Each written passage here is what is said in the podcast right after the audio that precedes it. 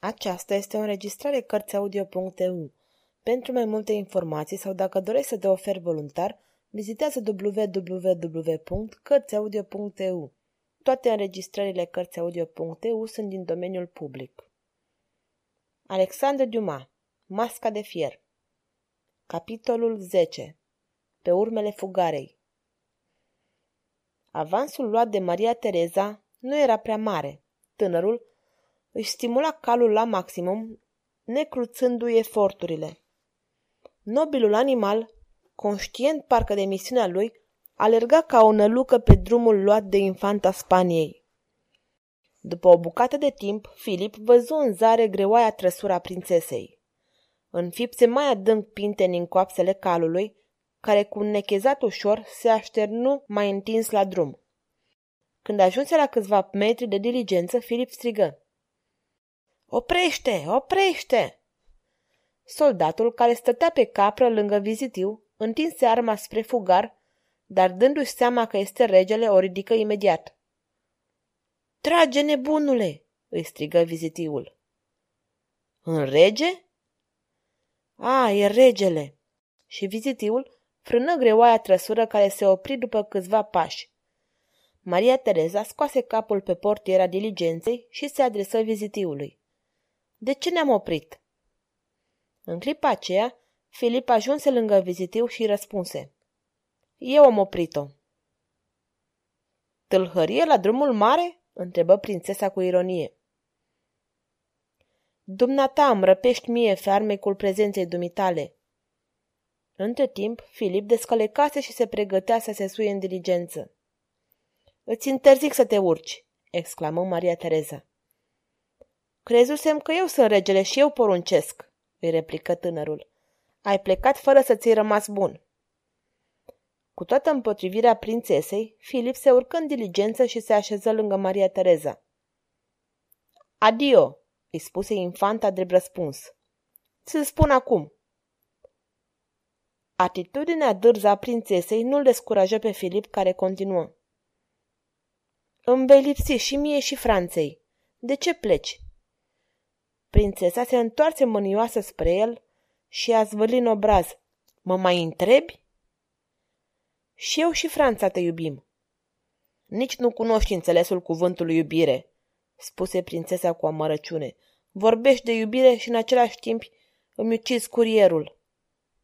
Nu știu nimic despre curier, spuse Filip cu toată sinceritatea.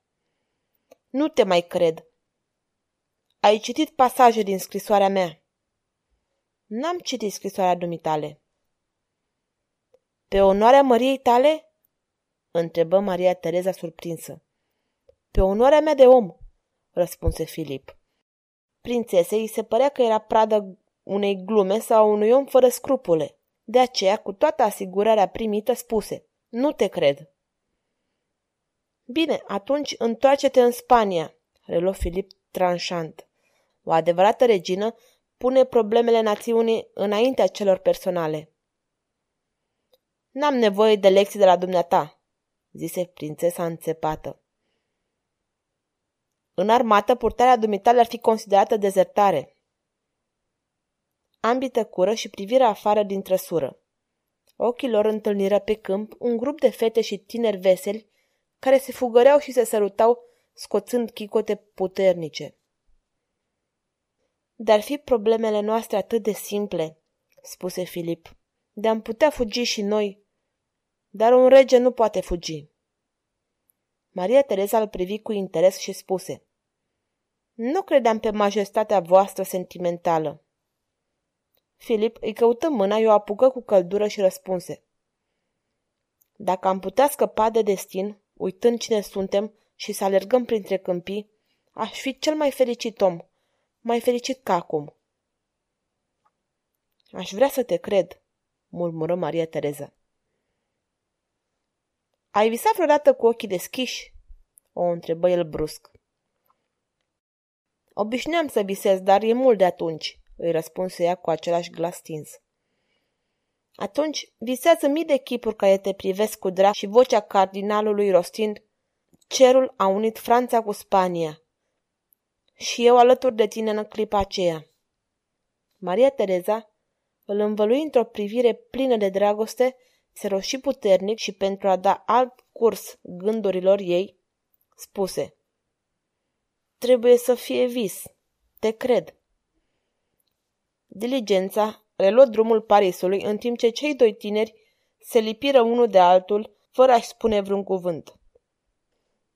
De îndată ce infanta Spaniei reveni în palatul regal, Colbert se decise să-și ducă cât mai repede planul la îndeplinire pentru a profita de lipsa lui Ludovic din capitală. Suveranul se găsea la Fontainebleau împreună cu favorita sa, domnișoara de la Valier, iar Filip era dispus de a juca rolul regelui până la capăt. Așadar, decise Logorna, care trebuia să se celebreze conform uzului în fața poporului. În după amiaza acelei zile, o mulțime imensă se strânsese în fața palatului, așteptând ceremonialul logodnei. Cei doi tineri fură primiți cu aclamații în momentul în care apărură pe balcon, urmați de Colbert și cardinal. Ceremonia fu foarte simplă. Cerul a unit Franța cu Spania, spuse cardinalul, adresându-se poporului. Apoi se întoarse spre infanta Spaniei și o întrebă. Ei pe acest bărbat de logodnic? Prințesa nu a avut nicio ezitare și răspunse cu glas ferm. Eu, Maria Tereza, îl iau pe Ludovic de logodnic. Ei pe această femeie de logornică? se adresă cardinalului lui Filip. Cu toate că sufletul lui ar fi vrut ca această ceremonie să nu aibă loc, buzele lui Filip îngânară. Eu, Ludovic al XIV-lea, iau pe Maria Tereza de Logornică. Cei doi tineri se sărutară poate nu așa cum ar fi cerut protocolul, ci ca doi oameni care se iubeau. Apoi Filip murmură prințesei pe care o ținea în brațe. Îmi pare rău că nu e ceremonia nupțială, să pot adăuga pe viață. În clipa aceea își făcu apariția și Fochet, care aflase în ultimul moment de comedia jucată de Colbert în absența regelui. Apropiindu-se de Colbert, spuse cu o vizibilă ironie în glas. Felicitările mele, reușești totdeauna să-ți atingi scopurile. E o comedie demnă de un actor. De la comedie la tragedie nu-i decât un singur pas, replică Colbert cu subînțelesuri. Fochet îl privi o clipă înfruntător și reluă. Știu, călăul majestății sale va provoca tragedia. Tragedia poate avea loc înainte de sfârșitul comediei. Ținu să insiste Colbert pentru a arăta dușmanului său că lucrurile pot lua și o altă turnătură. Un singur cuvânt al lui Filip către călău și ești pierdut, continuă el a-i spune.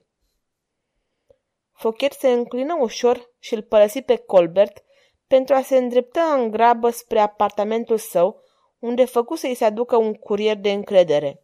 În momentul când acesta intră în odaie, Fochet se apropie de el și îi spuse Majestatea sa a plecat acum o oră la Fontainebleau. Anunță-l că logona sa cu prințesa Maria Tereza a bucurat mult poporul. Făcu o scurtă pauză și apoi adăugă. Să gonești repede, vestea va bucura pe majestatea sa.